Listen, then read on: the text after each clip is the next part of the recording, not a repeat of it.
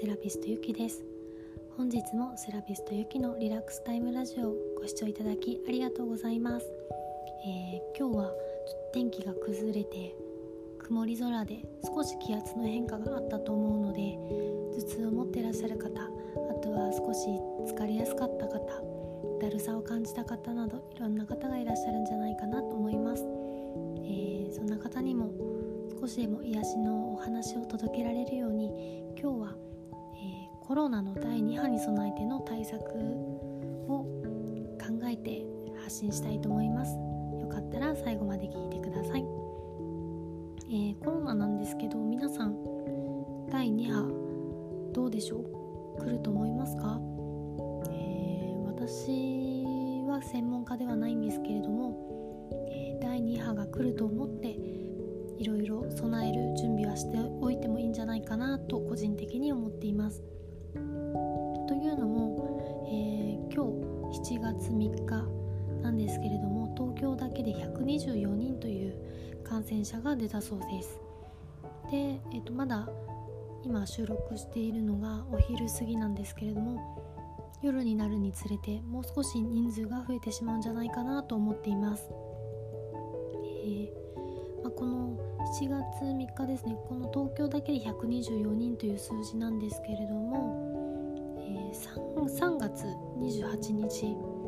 に全国でちょうど201人で出た感染者が出てしまった日にちでもあります。まあ、今日もですね、まあ、7月3日の人数124人の感染者プラス他のあの都道府県でも感染者が出てしまうと思うんですけれども合計の人数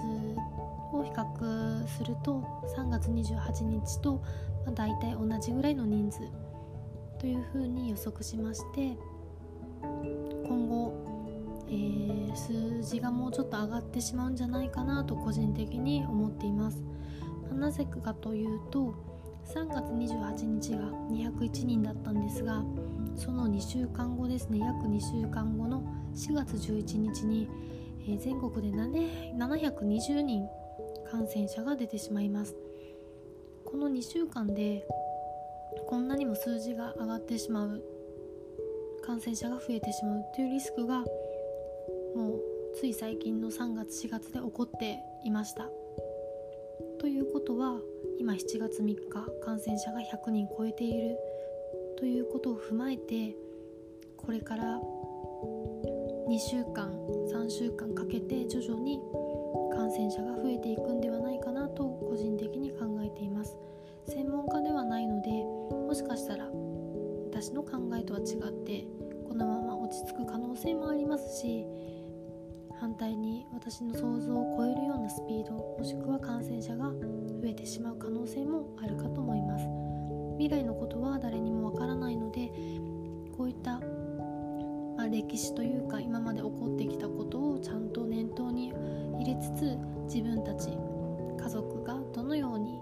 えー、暮らせるかっていうのを考えていくのが私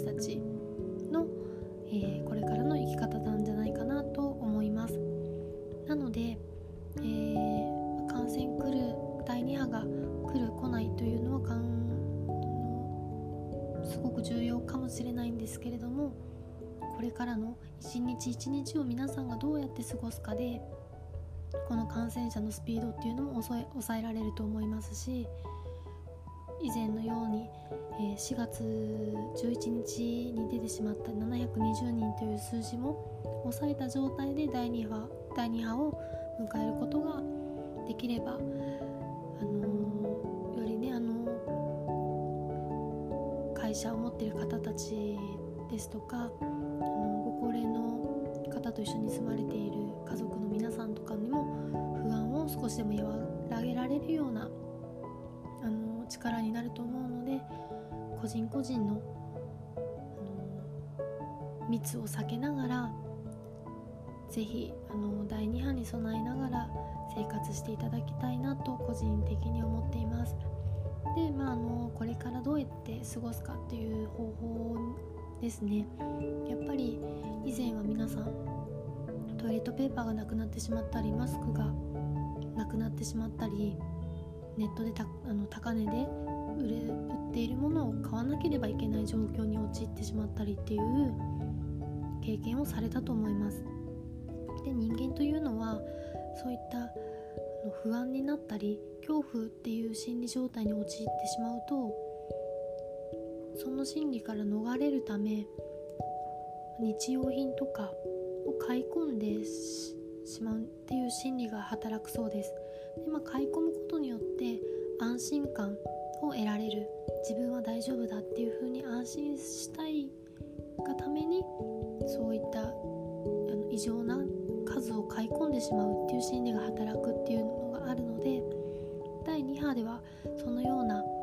心理状態にあの自分自身が惑わされないように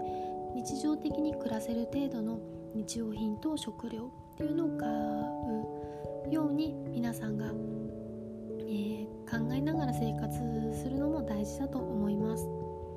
あとはあのー、ま、第2波が来たとと、あのー、した時にですねまた自宅待機とかなかなか外出ができない状態でどういった方法でストレスを改善していくかっていうのもこれから準備しておくのも良いかと思います。急に外出ができなくなった状況の中で皆さんが学んだスキルとかどういった方法で、えー、日常を楽しくあの作り上げていたかっていうのをまた思い出していただき例えば料理に没頭するですとかあとはあの運動ですね。なかなか外に出れなくなると思うんですけれども室内でできる運動また前回と違ってあのー、7月8月に第2波が来てしまうとなるとすごくあの室内だと換気しづらく暑くなる季節なのでそういった状況でどういった運動ができるかですとか換気する方法があるのかっていうのも考えると良いと思います。自宅で換気が難しい場合冷房に頼っている家庭は多いと思うんですけれどもまあ、そういった中で、て扇風機を買って過ごすように心がけるとかそういった方法も早めに、あのー、やっておくのもおすすめだと思います。あとは、えー、ご自宅に植物を用意したりするのもおすすめです。観葉植物もそうですけれども何かを育てたりとかそういった方法も、あの心のケアにすごくいいとされています。あとはマッサージ受けるのける時に、えー、リラックス効果を得られるんですけれどもそれよりも観葉植物というかあの自然に触れることであのストレスが和らぐ和らぐっていう風に話があるのでご自宅でも自然に触れられるような観葉植物ですとか、あのー、何かお花を飾ってみたりっていうのもいいんじゃないかなと思いますのでご自宅に観葉植物ですとかお花を飾っていないようであれば今から準備していくのも良いかと思います、えー、最後に私からおすすめするのはアロマを使ったリラックス方法です。アロマの中でもあの以前もお話ししたんですがリラックスする効能のある精油っていうのはたくさんありまして前回お話ししたのはリラックス系のアロマオイルをいくつか選んでブレンドする。でどのブレンドが相性がいいかっていうのを、えー、私が今までアロマセラピストとして働いていたのを経験に基づいておすすめのアロマをいくつか選びました。で今回はその中でおすすめしてこなかったんですけれどもすごくあのー、一つの精油だけでもブレンドしなくてもすごくおすすめな精油があるのでそちらを紹介したいと思います。今日おすすめしたいアロマの精油は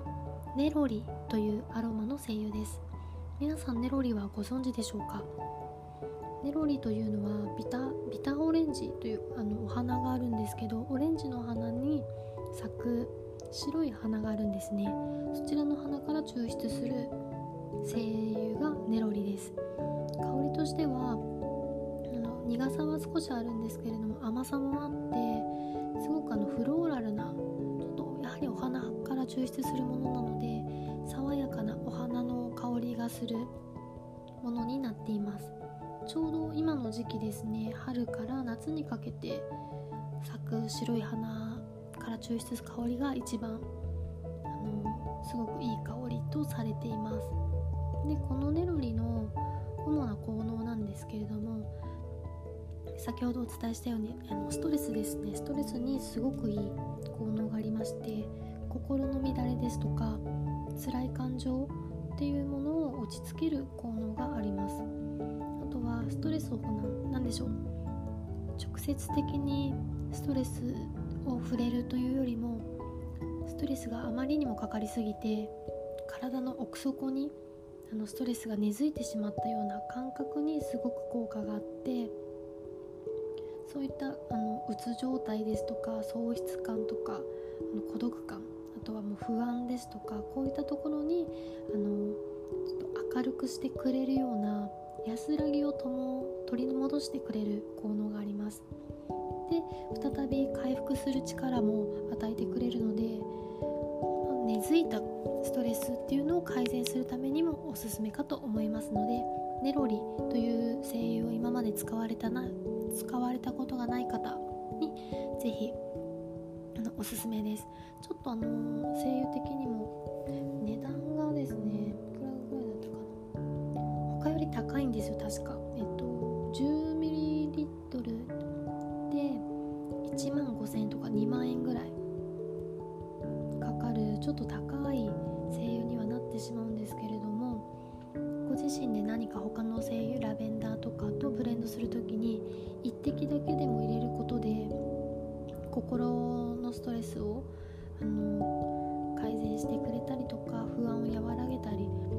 自律神経のバランスを整えてくれたりとか、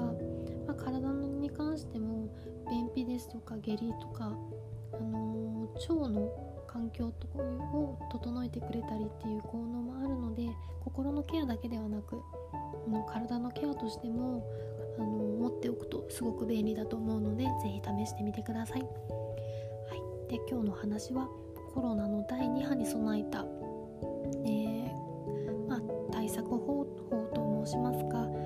念頭においてどうやって過ごすかっていう心の準備をしておくことが大事というのと、まあ、第2波の時に来るストレスに備えてどういったアロマが